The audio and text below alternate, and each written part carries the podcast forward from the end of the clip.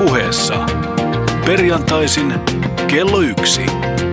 Mikko Peltsi Peltola.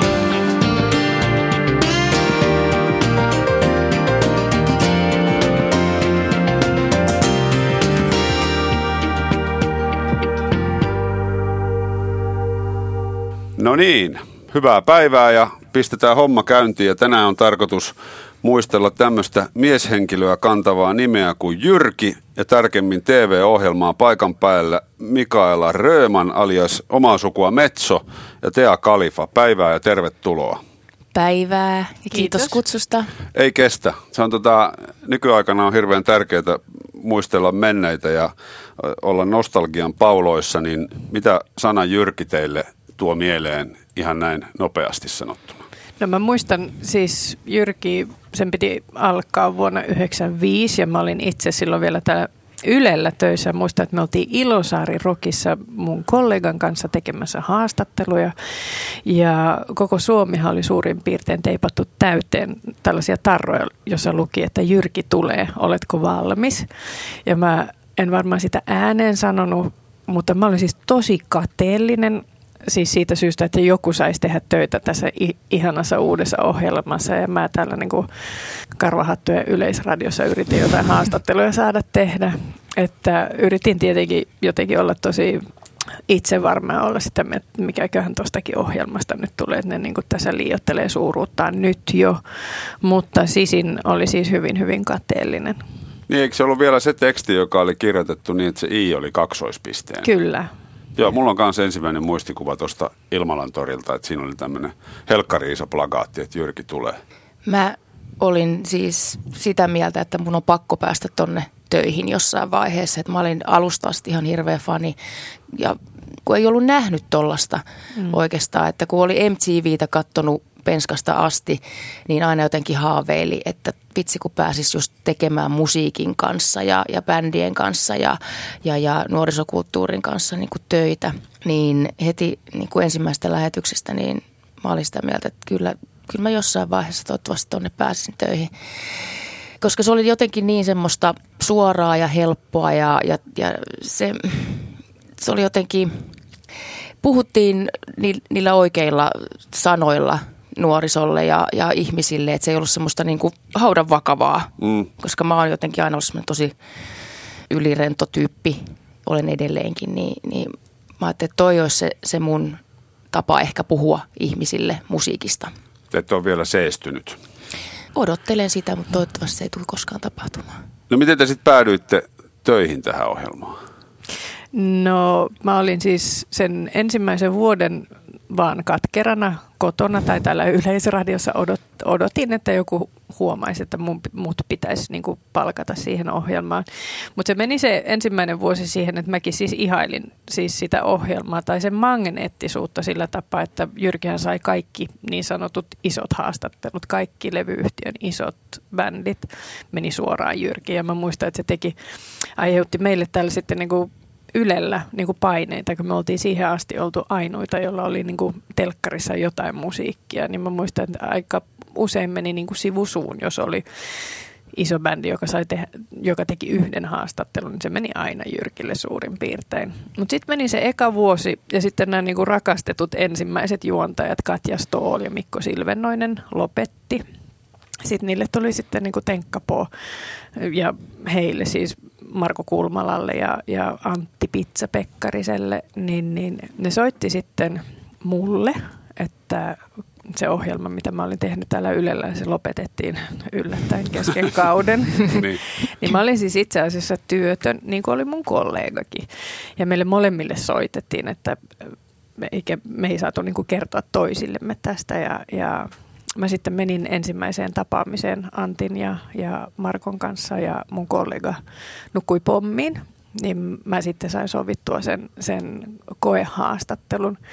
Ja niin kuin ehkä kuuluu mun puheesta vieläkin, mä oon siis suomenruotsalainen ja silloin mä olin tehnyt siis töitä ainoastaan ruotsiksi todella pitkään. Ja mä ajattelin, että miten mä menen sinne ohjelmaan. Jyrki tuli kesäaikana Niin.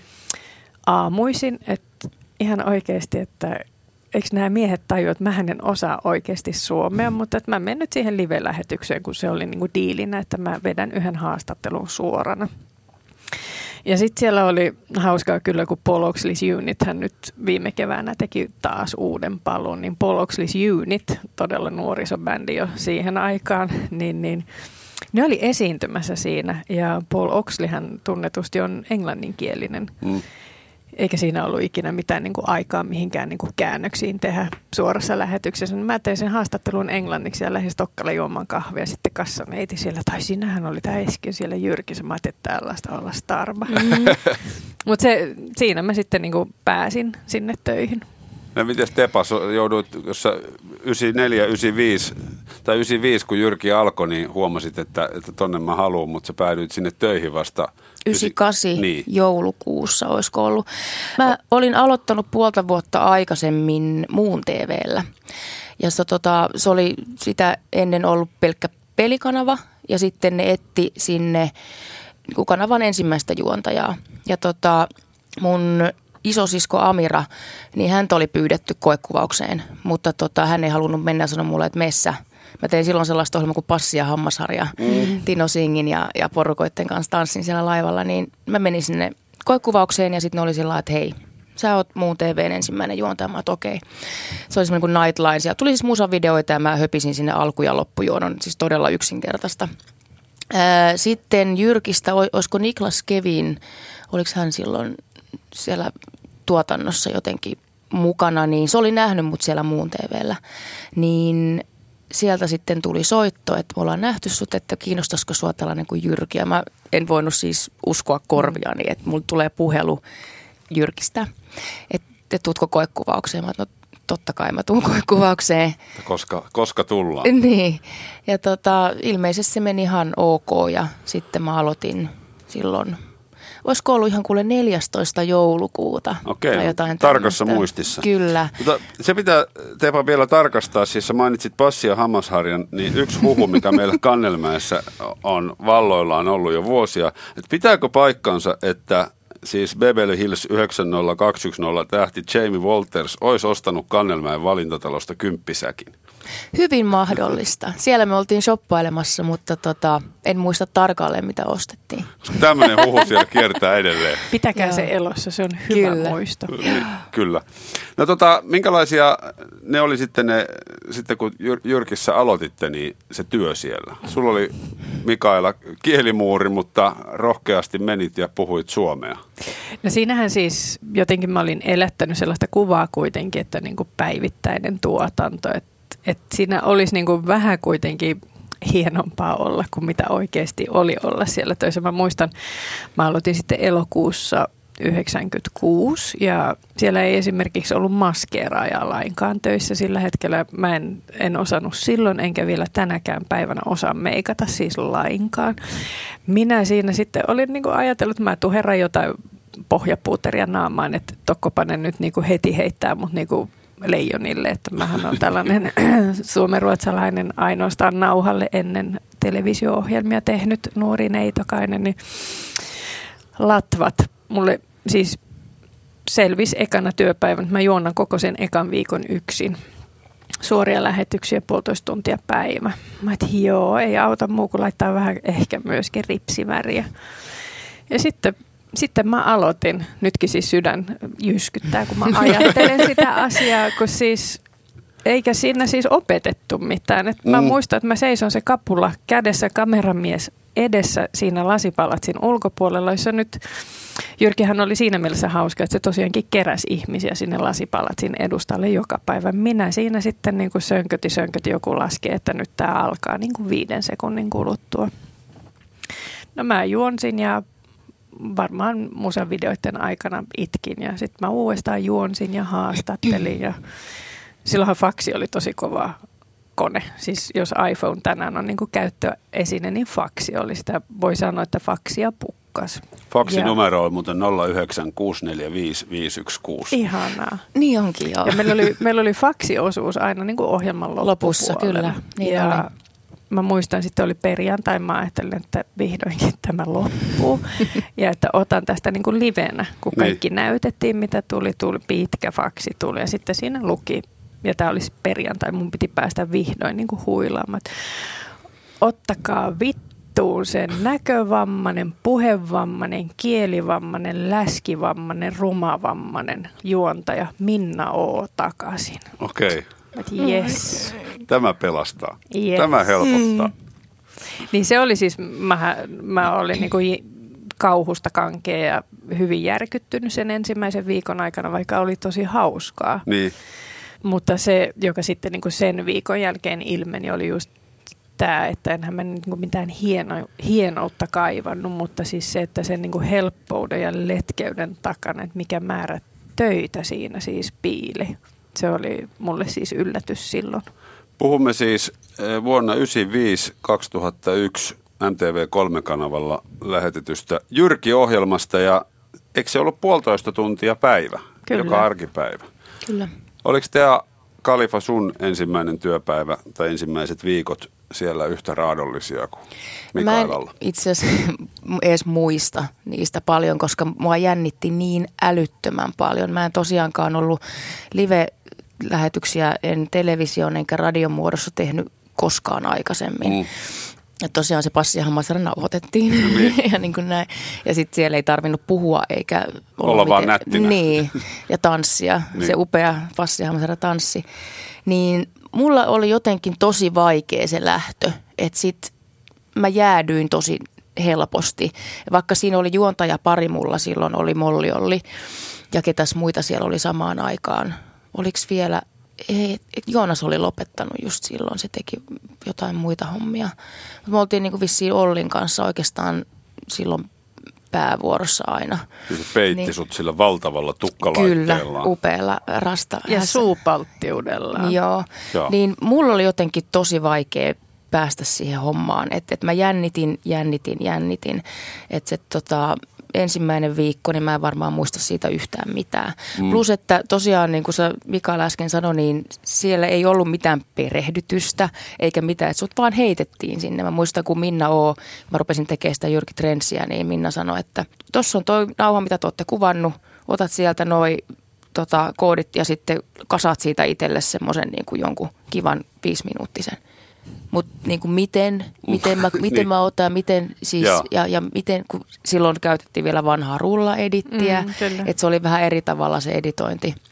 Ja, ja toimittaja oli mukana aina editoimassa, niin et, et se oli semmoista niinku itseopiskelua, että sun piti olla tosi tarkkana kuunnella ja katsoa, että, että miten se homma toimii siellä. Mm. Ja just kaikki tämmöiset, en ollut toimittajan hommia tehnyt aikaisemmin, että et, et miten nämä haastattelut rakennetaan ja, ja, ja kaikki tämmöinen ihan perusjuttu, että se oli mulle vähän semmoinen niinku toimittajakoulu. Tämä on Mutta näköjään- sehän oli siis, se oli niinku tyylinen. Se oli ihan siis, tämähän oli kanadalainen formaatti Much Musicin niinku keksimä siellä Kanadan Torontossa. Niin nehän niinku vartavasten etsi siis hahmoja, henkilöitä. Ne ei niinku halunnut ketään niinku valmiiksi opiskellutta tai niinku val, valmista juontajaa. Et, et, tavallaan se oli niinku osa sitä ohjelman draamaa oli se, että sai niinku naureskella no, mulle tai Tepolle niinku ensimmäisinä niinku haparoivina päivinä, mutta et, et se, niinku, se, se voima siinä oli se, että oikeasti se, se henkilö siitä niinku kuoriutui. Ja mä muist, Tea oli kuin jääkalikka. Mä muistan, mä olin todella varmaan armollinen kaikessa mun palautteessa. Pyydän sitä anteeksi nyt jälkeenpäin. Mutta kun siinä pitää sitten, että sä nyt mä oon niin paljon nuorempi jo, enkä mä ollut tehnyt näitä hommia niin paljon enemmän kuin sinä, mutta sitten minä siinä, niin kuin, että hei, tänne paperit menemään, kuuntele mitä ihmiset puhuu ja niin kuin seuraa sitä, mitä siinä tapahtuu. Mutta sen mun ensimmäisen työviikon perusteella, niin kyllähän mä niin kuin muistan, miten helppoa se oli. Mutta sitten se on mahtava se hetki, kun se jää oikeasti murtuu Niin. ja niin kuin oikeasti ryhtyy vaan niin kuin olemaan osaa sitä ohjelmaa. Mä kattelin tuossa noita vanhoja pätkiä, muun muassa sitä viimeistä lähetystä, missä oli parhaita paloja, niin se aika pitkälti perustui semmoiseen hyvin vahvaan verbaliikkaan ja toisten leikkimieliseen naljailuun ja tämmöiseen, niin kuin, että siellä sai varmaan olla aika vahva persoona, että pärjäs. No oli se siis, olihan paljon ihmisiä, jotka ei niin kuin kestänyt sitä, siis työyhteisöä, sitä työmäärää ja, ja tätä samaa aikaa oltiin koko ajan siis suurennuslasin alla mm. niin kuin julkisuuden takia, mutta sehän oli samalla siis se se voimavara oli just siinä, että sitten kun nivoutui yhteen ne ihmiset, tietenkin ihmisiä tuli ja meni, mutta että sellainen niin kuin ydinporukka oli koko ajan se sama, niin eihän sitä olisi niin kuin hullukaan jaksanut jos ei tiedä, että okei, että jos mä nyt niin nauran niin paljon, että pissi melkein tulee housuihin, niin tämä mun juontajakaveri jatkaa tätä. Se nauraa mulle, niin. mutta siis ei mulle, mutta mun kanssa ja mm. jatkaa sitä juttua. Niin, tämä on puolitoista tuntia päivässä joka arkipäivä, niin se on melkoinen hevoskuuri minkälaiselle tiimille tahansa. Siis siinä oli Mä en ollut tottunut tekemään noin paljon töitä, varsinkin niin kuin asiasta, mistä mä en tiedä mitään. Et se oli sellaista niin kuin hullunmyllyä mulle henkilökohtaisesti. Että, ja sitten plus, että kun mä tein vielä sitä Jyrki Trenssiä ja sitten mä tein vielä viikonloppuun sunnuntaina, kun se tuli se Jyrki Countdown. Että se työn määrä oli ihan mm. älytön ja palkka oli ihan paska, että niin kuin, kun ajattelee näin jälkeenpäin. Niin. Mutta sitten se kaikki tietotaito, mitä sieltä tuli ja sitten ne, ne kaverit ja, ja itse semmoinen yhteisöllisyys, niin kyllä se niin kuin korvasi sen. Ja se niin kuin hauskan määrä, vaikka siellä oli raskasta, niin, niin se oli ihan älytöntä. Että niin kuin vieläkin muistelee vaikka se Hetan kanssa jotain, koska Heta silloin kun se tuli mukaan, niin se asui vielä Tampereella, niin se oli sitten aina mun luona saattoi olla viikot asu Helsingissä, niin tota, ja te olitte semmoista... tosi paljon kotona iltaisin, Kyllä. ette missään hillun. Ei tietenkään. Tulitte aina raikkaina aamulla töihin. Kyllä. Kyllä. Mut sit, ja sitten just tämä, että koko ajan jotenkin niin kuin aisti sen, että me oltiin ainoita Suomessa, jotka teki tällaista juttua. Ja, ja nyt sen pystyy varmaan sanomaan, että se, ne vuodet, jolloin Jyrki pyöri, niin suomalaiselle musiikkikentälle siis tapahtui paljon hienoja asioita. Ihan tiedätte kaikki, minkälaisia musiikkivideot oli ennen Jyrkiä esimerkiksi, niin mm. niin koko ajan jotenkin tiesi, että tässä on joku vähän niin kuin pyhempi niin kuin tehtävä tämän kaiken taustalla. Siis osittain se, että pystyy niin kuin vaikuttamaan Suomen niin kuin musiikkimaailmaan ja että nuoriso, tämä parjattu niin kuin osa ihmiskuntaa, sai vihdoinkin jotain, joka oli suoraan sille tehtyä. Että se sai niin kuin sellaisen aitiopaikan niin kuin Suomen suurimmalla televisiokanavalla niin kuin monen vuoden ajan. Ja kaikki tämä, mitä niin kuin rahalla ei saa, vaikka palkka ei, ei ehkä ollut maailman paras, mutta siis on se mun mielestä vieläkin hauska jotenkin, kun kuuntelee radiota tai katsoo telkkaria, kun tulee vastaan näitä niin kuin suuria nimiä sitten voi vähän just silleen niin kuin vanha mummo keinutuolissa sanoa, että joo, joo, niitäkin mä oon haastatellut silloin mm. ja silloin, mutta et sai tavata. Ja mm. siis ihan työn puolesta haastatella näitä ihmisiä, käydä kaikki festarit läpi, mitä Suomessa ja ulkomailla järjestetään, niin, niin koko ajan jotenkin hyvin niin kuin nöyränä tässä niin kuin työmäärän ja kaikkien hienouksien välillä mun mielestä se niin kuin auttoi siihen, että tiesi, että kyllä mä nyt tänäkin aamuna herään ja menen sinne reippaan. Niinpä. Ja sitten tosiaan sai seurata sitä, että jotkut tietyt bändit vaikka yhtäkkiä niin kuin nousee. Mm. Oli nämä Bonfan Kemsiisit ja, ja, ja Apulannet ja muut, jotka sitten kävi oikeasti melkein joka viikko sitten siellä. Ja huomasi, miten se yhtäkkiä se porukka lisääntyy sinne ulkopuolelle tsiikaamaan ja sitten se on sellaista hysteriaa. Niin olihan siinä makea olla niin kuin siinä keskiössä. Niin, se kiehu oikeasti. Mm. Se toimi mun mielestä var, varsinkin siinä lasipalatsissa. Me oltiin hetken evakossa Kalevan kadullakin, mutta siinä lasipalatsissa, kun se on niin Helsingin ydintä kuin se voi olla. Ja kun välillä tuntuu, että ne isot lasiikkunat tulee sisälle, kun se niinku kiehu koko se pätkä Mannerheimin tietä. Paljonko siinä parhaimmillaan oli porukkaa no siis, kadulla?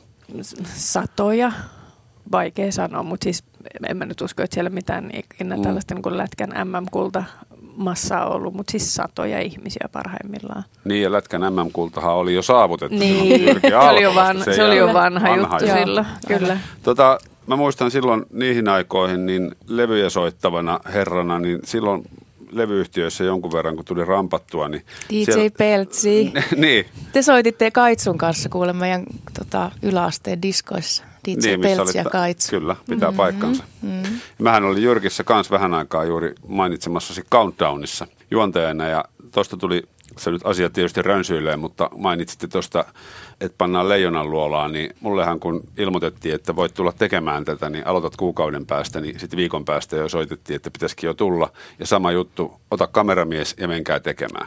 Ja kysyin juuri, että mitenköhän sitä tehdään. Aivan. Kävi juuri tämä, mutta se oli tietysti nauhoitettu lähetys. Että.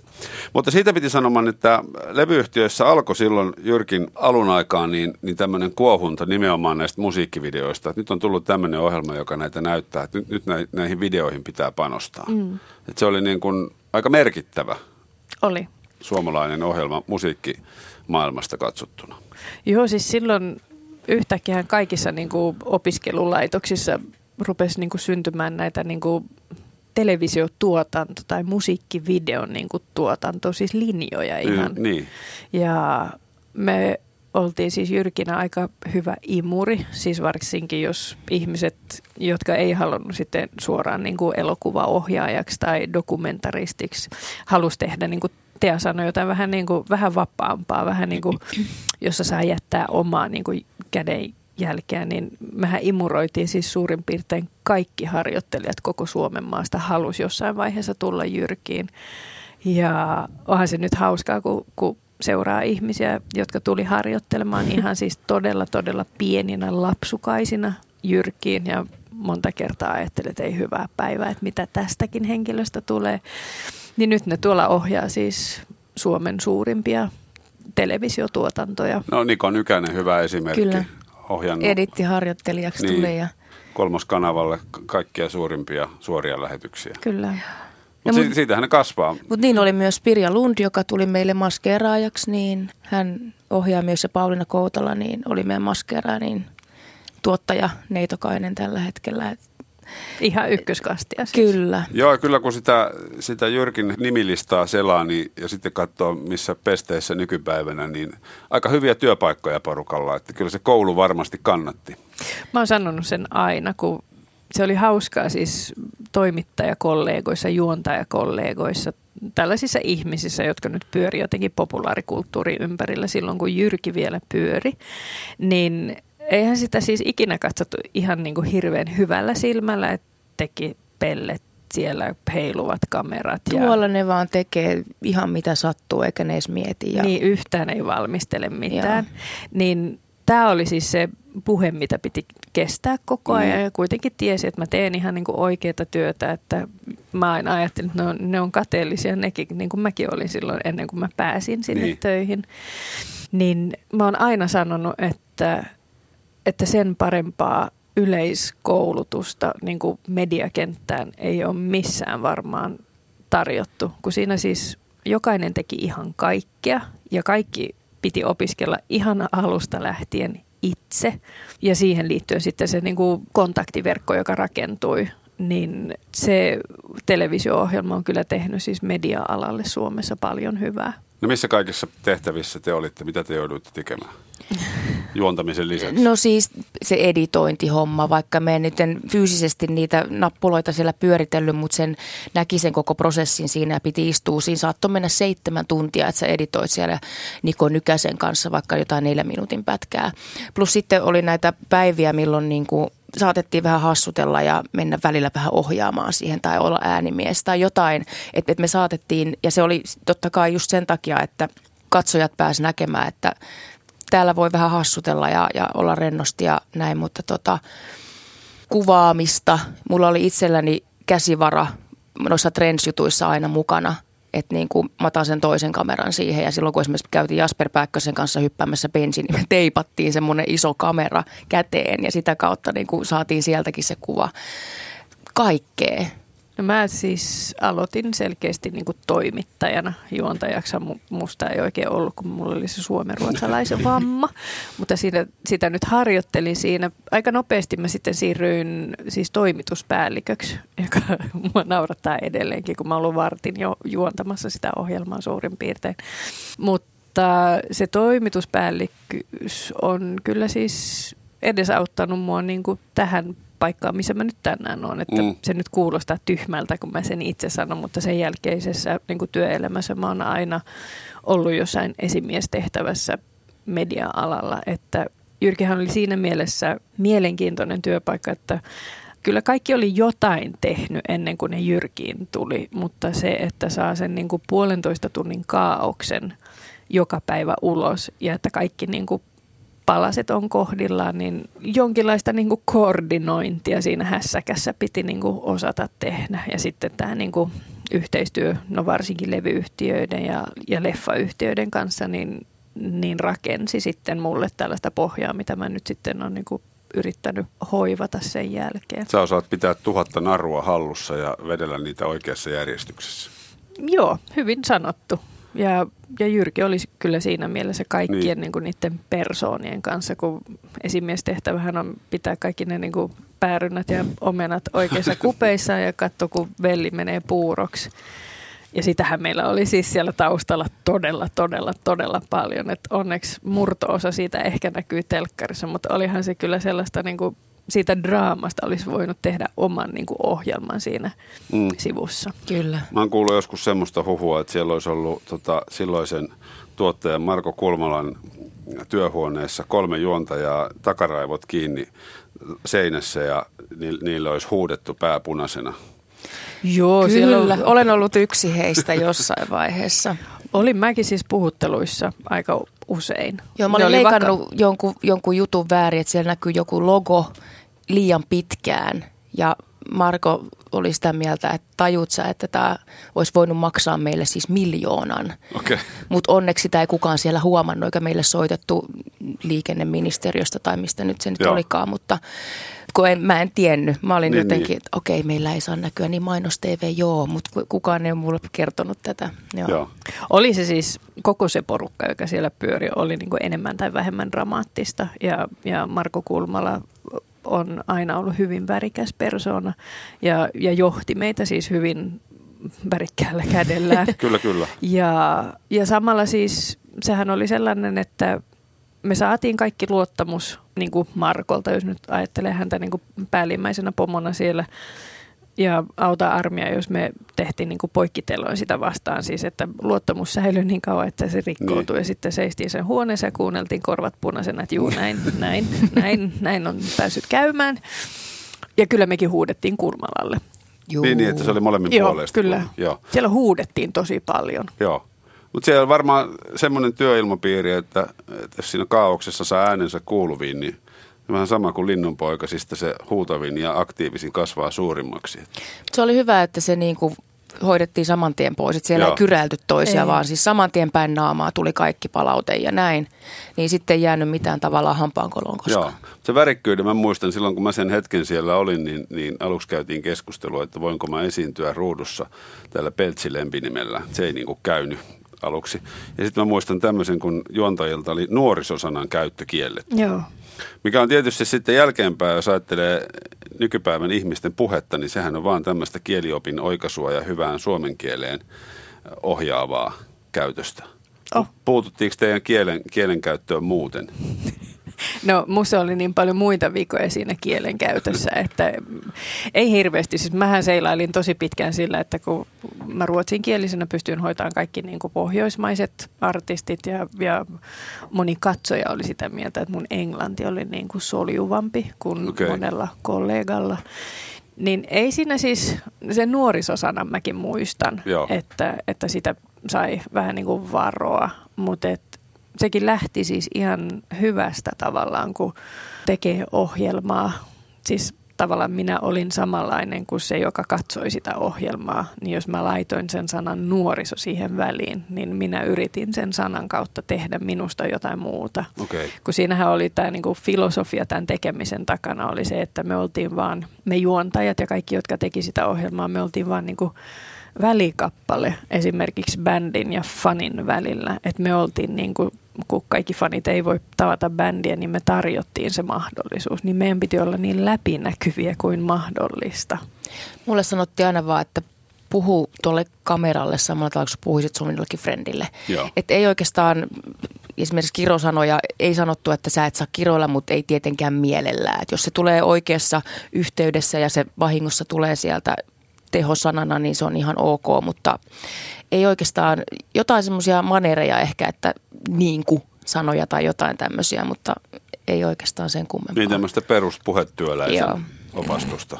Mehän käännettiin myös siis kaikki meidän ne haastattelut, jotka oli nauhalla, jotka oli muulla kielellä kuin suomen kielellä. Me käännettiin ne itse. Muistatko Kyllä, sen? muistan. Te Ennen kuin kuvi- Kalle Niemi tuli jossain vaiheessa tekemään. Mutta, pelastamaan meidät. joo, mutta tota... Voitteko te siellä- kuvitella, kun mä käänsin, siis suomenruotsalaisena, haastattelua englannista suomen kielellä. Mä muistan, Niin mielessäsi Ruotsin kautta. niin, mm. siis ne oli niin päättömiä ne käännökset, että usein tuli niin kuin se kasetti lentäen sieltä editistä, että kuka horopää on tämän, niin. Niin. Niin kuin, että eihän tästä saa mitään selvää. Kasetti on siis semmoinen nauhamainen laatikko, mihin taltioitiin Mm, asioita. Taltioitiin. Kyllä. Beta-kasetti. Niin.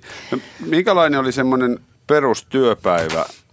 Kato heti vedet. Niitähän vedet. oli jo. mutta, kun, mutta kun siis on puolitoista tuntia suoraa lähetystä, niin millainen se toimitusprosessi oli? No me aloitettiin siis suht aikaisin kyllä aamuisin, että mä olin yleensä paikalla mm, kahdeksan, yhdeksän maissa. Eikö lähetys alkanut 15.05? Joo, kyllä. Tai Juuri 15.30 vähän riippuu. Okei. muusta Niin ohjelmasta. Mm. Mutta sitten meillä oli, ö, meillä oli aamukokous, jossa käytiin läpi, että mitkä jutut on tekeillä, mitä pitää tehdä päivän aikana, valmistuuko kaikki varmasti ennen päivän lähetystä. Silloin kyseessä siis ne haastattelut tai muut jutut, jotka oli nauhalla. Ja jos oli bändi, niin sitten ruvettiin rakentamaan bändille heti niin kuin soittopaikat, valot, äänet. Ja bändihän tuli yleensä siinä siis 10-11 maissa sisälle, jolloin oli aika haastavaa tehdä mitään muuta siinä tilassa, mutta mehän tehtiin.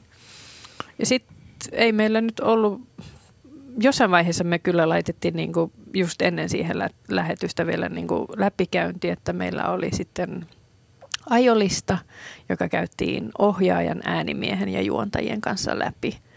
Että tiedettiin, että missä seisotaan ja, Mm. ja, ja niin kuin mikä kamera on missäkin ja sen semmoista. Mutta tota, aika suorilta kyllä kuitenkin Kyllä. loppujen lopuksi mentiin.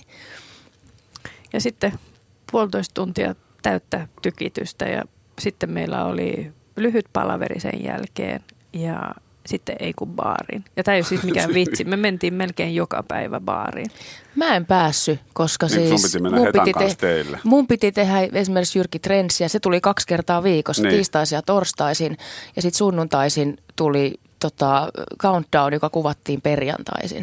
Et mulla oli niinku tosi paljon sitä Kaikki muut meni siellä. baariin. Kyllä mä silloin tällöin menin baariin, niin kuin eräskin uuden vuoden, oliko se uuden vuoden aatto, kun Oli, käytiin. Meillä on, meinasin polttaa koko lasipalatsin, mutta Okei. Okay. Tea oli ollut silloin suurin piirtein kaksi viikkoa töissä. kyllä. Ja me siellä sitten kilistettiin uutta vuotta ja sitten me ajateltiin kaikki muut, että on toi löytö toi Tea. Mm. Se jättää jälkeensä, mihin tahansa se tulee. Niin. Kyllä. Ja sitten meinas tulipalo tulla. Joo. Mm. Mutta ei tullut. Pelastuin lasipalatsi. Yle puheessa. Mikko Peltsi Peltola.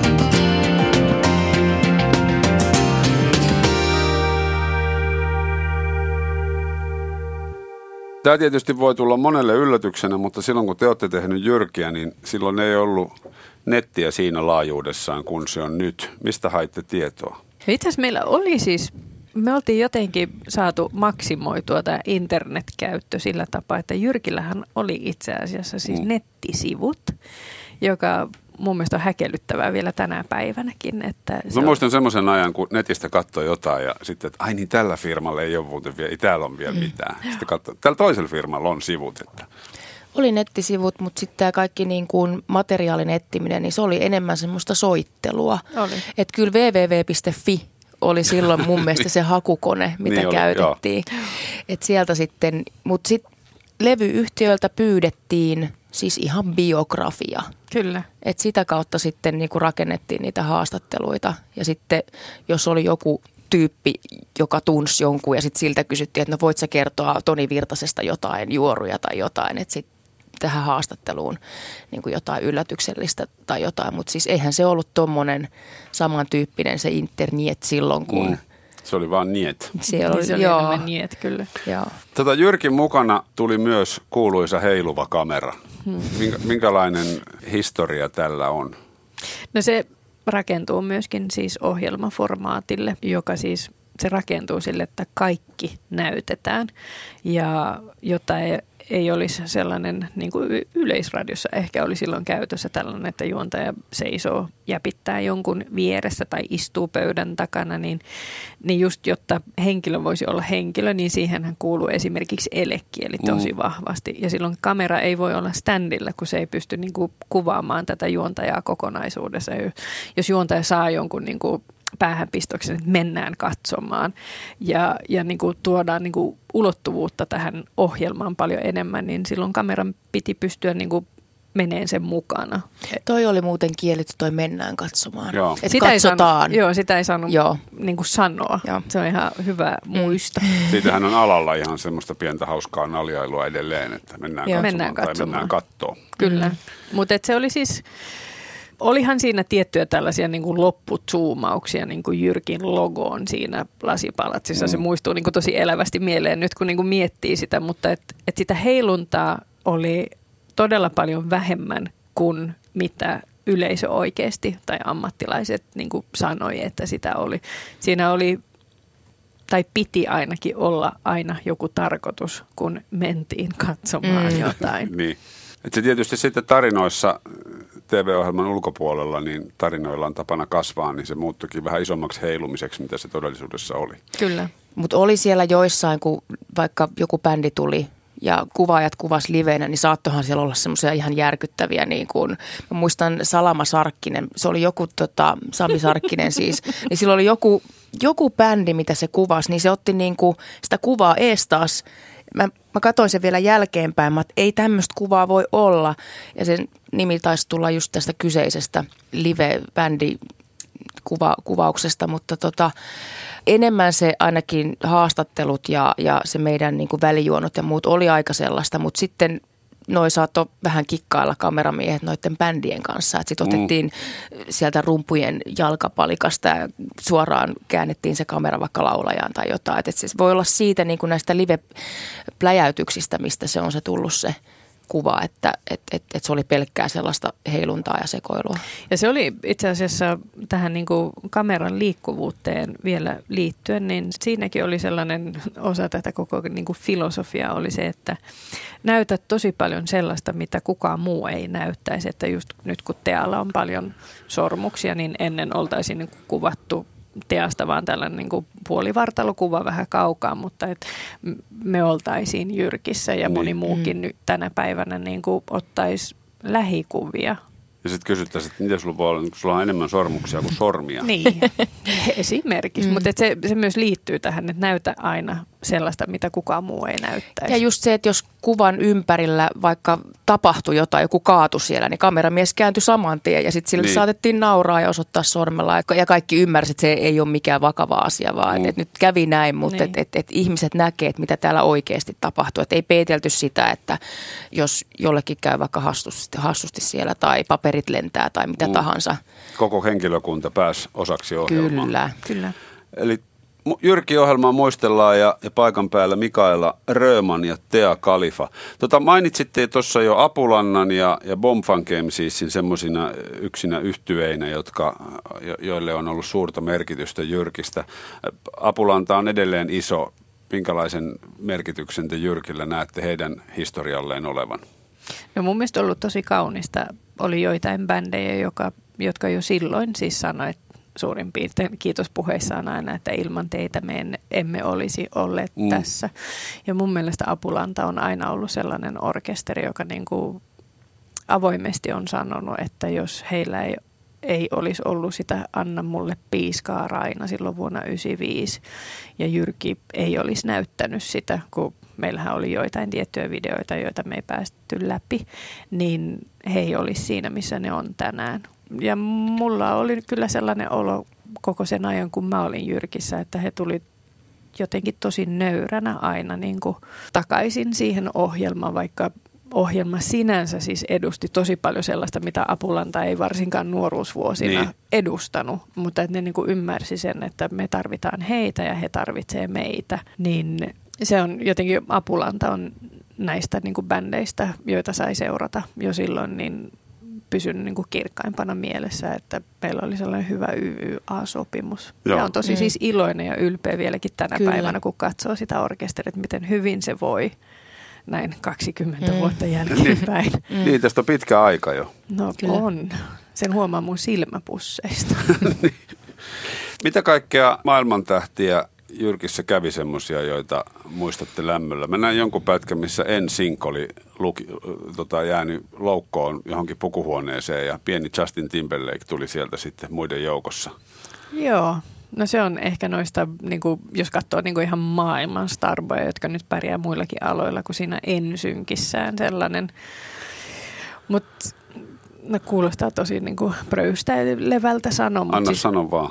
Mut siis kaikkihan siellä kävi. Niin. Et sen mä muistan, Michael Jackson kävi silloin vuonna Käpy ja Viiva, varmaan suurin piirtein 97 täällä, niin mehän oltiin saatu siis Maikkarin kautta sopimus tehdä siis siitä vierailusta dokkari. Ja meidän piti saada tavata myöskin Michael Jackson, mutta eihän siitä tullut luonnollisesti mitään, kun me ei mahuttu sen hoviin. Mutta mä muistan, että meidän yksi kameramies, olisiko ollut Patsi Nuortimo, niin pääsi siis takahuoneeseen, jossa Michael Jackson kätteli siis näitä pieniä lapsia, joita oli niin kuin kutsuttu paikalle. Et se kävi lähellä, mutta niin, mä en päässyt mukaan niin sinne. kaukana. Niin. Mm. Mutta olihan siinä, no kaikki muut. Mm. Mä en tiedä, miksi mulla ei nyt pää toimi tällä hetkellä, mutta silloin kun mä aloitin, niin siis No alkoiko se sitten hiipua jo silloin? ei, mutta sitten enemmän se oli mun mielestä semmoista kotimaista hysteriaa. Että se oli sitä tehareita ja pomfankit ja just apulannat. Ja sitten tuli näitä tämmöisiä niin kuin pikkupunkkipändejä, mitä näitä oli, tota toi, missä oli Jimi Pääkallo, mikä oli semmoinen yllättävä suosio yhtäkkiä. Tyrävyö. Tyrävyö ja tämmöisiä. Et, et, et sitten kävihän meillä joku Black Lawless Mm. niin kuin paikan päällä ja mä muistan Virtasen Toni tuli sinne silloin, että saako, sa, saako nyt pyytää semmoisen pienen tota, toivomuksen, että saisinko mä nyt tulla vapaa päivänä niin tänne näin kuitenkin tapaamaan, että mä oon maailman suurin niin kuin Blackie-fani ja hän tuli sinne tapaamaan ja kättelemään ja pyytämään nimmarit levyä ja näin.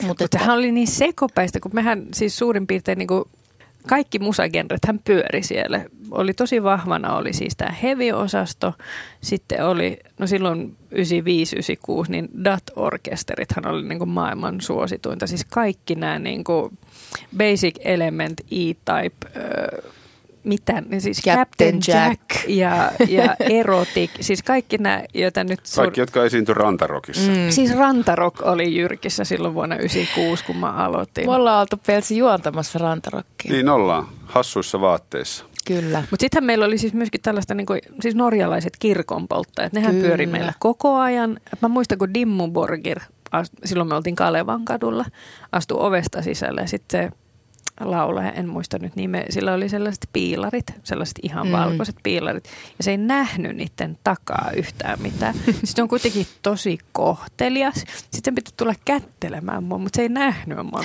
Se käveli kä- käsi ojossa siellä pitkin sitä, oon, no tää, hyvää päivää vaan. Niin nämä liittyy johonkin heidän bändinsä edustamaan asiaan, nämä piilolinssit, minkä läpi ei nähnyt. Niin, hänen piti näyttää kalmalta ja Joo, joo. niin hän näytti. Aika moista heittäytymistä. On kyllä, ihan tosissaan veti.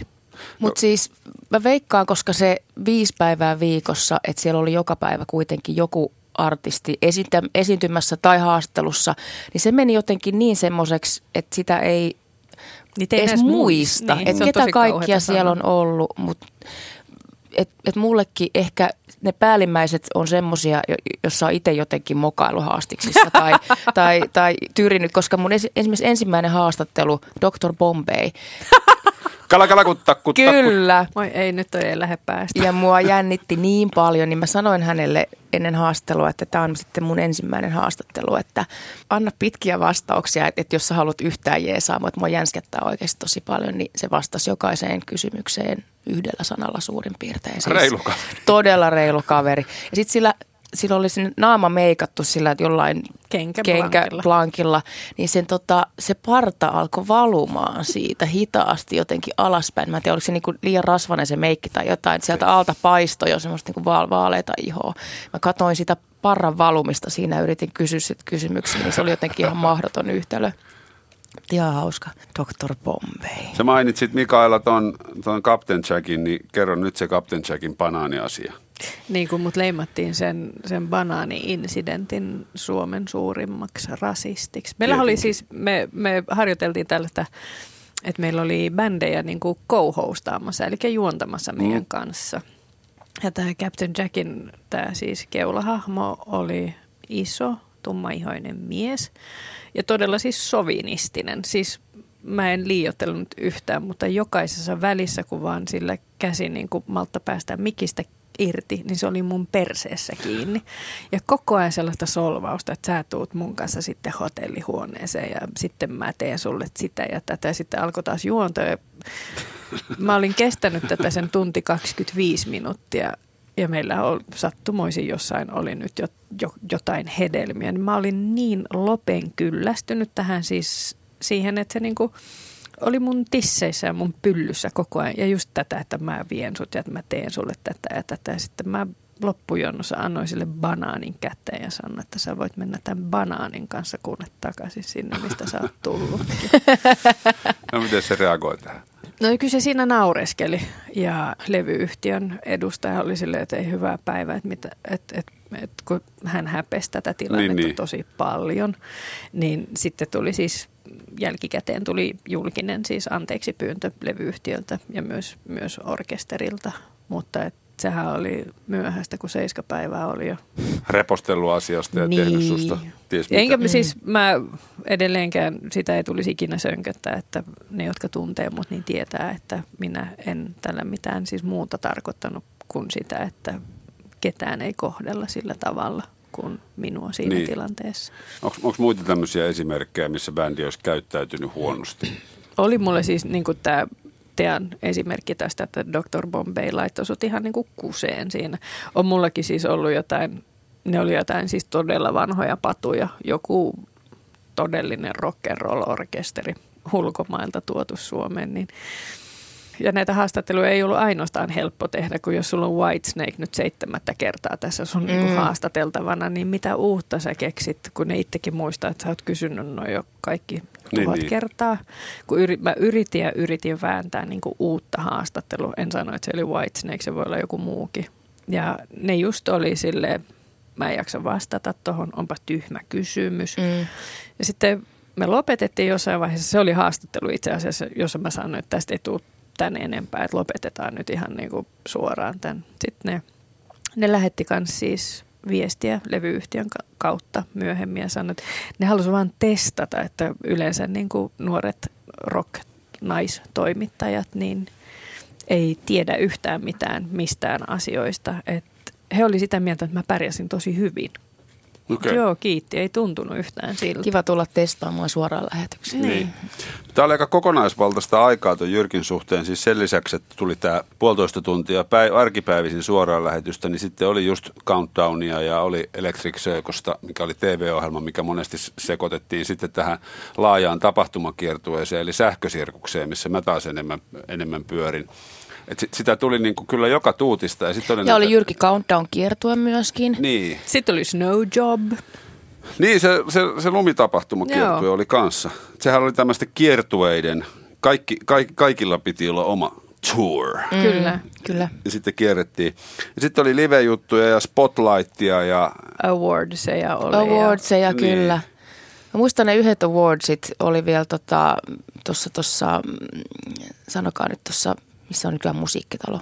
makasiinit. Makasiinit, VR joo. Eduskuntatalon edessä. Joo, Helsingissä. kun ne piti lähettää suorana tietysti tiettyyn kellonaikaan, olisiko ollut 19.30 tai jotain, mutta yksi ihminen, joka asui eduskuntatalossa silloin, oli sitä mieltä, että ei käy, että sieltä tulee liikaa melua. Niin se me siir- siirsimme sen tuntia aikaisemmin ja nauhoitettiin se niin kuin osi- osittain ja joku sitten ajon Pasilaan sen Nauhojen niin ohjelman kanssa. nauhojen kanssa, että koska yksi ihminen, ja sitten siinä oli kutsuttu kuitenkin tuhansia ihmisiä, Mm. mm. siellä oli paikan päällä bändit ja hässäkät ja kaikki, mutta tämä yksi henkilö sitten sai koko, koko ison Tapahtuma. tuotannon.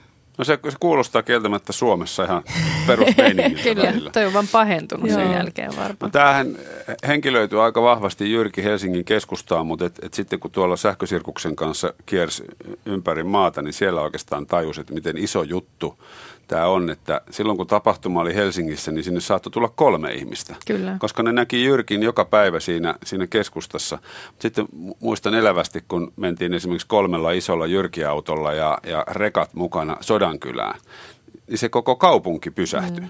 Että Jyrki tulee nyt kaupunkiin. Että siellä tavallaan niin tajus. Ja sitten kun teitä TV-kasvoja silloin tällöin kävi jossain, jossain pienemmällä paikkakunnalla, niin sehän oli niin kuin varsinkin Molli Ollin suhteen, joka edusti ehkä tätä suurinta hysterian kenttää, niin, niin, niin valtava tapahtuma. Oli, se oli siis, se oli mahtavaa käydä näillä siis joko kiertueilla tai festareilla. Ja se hysteria, minkä pelkästään Jyrki-auton näkeminen, Niin. että siinä oli ne punaiset autos, autot, missä oli ne teipit, niin se niin kuin Mm. jatkuva huomio. Se oli mahtavaa. Si- enemmän kuin lasipalatsissa, niin mun mielestä huomasi sen niin kuin ohjelman tärkeyden, öö, kun oli ulkona siis pienimmillä paikkakunnilla. Ja sellaiset ihmisethän tulee vieläkin vastaan välillä, jotka nyt on siis ihan aikuisia, jotka kertoo näitä, että mulla ei ollut yhtään kaveria, Mm. kun mä kävin yläastetta. Että mun ainut kaveri oli niin kuin televisio-ohjelma, joka alkoi silloin, kun mä tulin kotiin koulusta. Joo. Et, et, se niin kuin on rakentanut yhteisöllisyyttä, mutta myöskin jotenkin antanut monelle sellaisen niin kuin tilan, missä puhuu ja on ihmisiä, jotka on ihan samanlaisia kuin ne, jotka istu kotona katsomassa sitä. No minkä takia Jyrki loppui 2001? Raha. Niin eihän siis, eihän tuollaisessa nuorisokulttuurissa, varsinkaan siihen aikaan, niin eihän siinä pyörinyt mikään raha. Mm. Että kun mekin oltiin koko ajan niin kuin mainostajien, äm, ei nyt kynsissä, mutta niin kuin riippuvaisia heistä. Ja sitten ko- kuitenkin koko ajan piti saada niin kuin ohjelmalle sponsoreita ja piti saada niin kuin eri ohjelmille sp- sponsoriosuutta, niin, niin se yhtälö, että ei tullut tarpeeksi rahaa, niin muu maailmahan mullistui sen vieressä. Eli internet muuttui niin kuin interjesiksi. Niin. Ja, ja kyllähän musiikkia nykyään jo silloin siis sai ihan eri tavalla kuin mitä silloin 95 ennen kuin Jyrki alkoi. Miten se, millaisen aukon se jätti musiikkimaailmaan?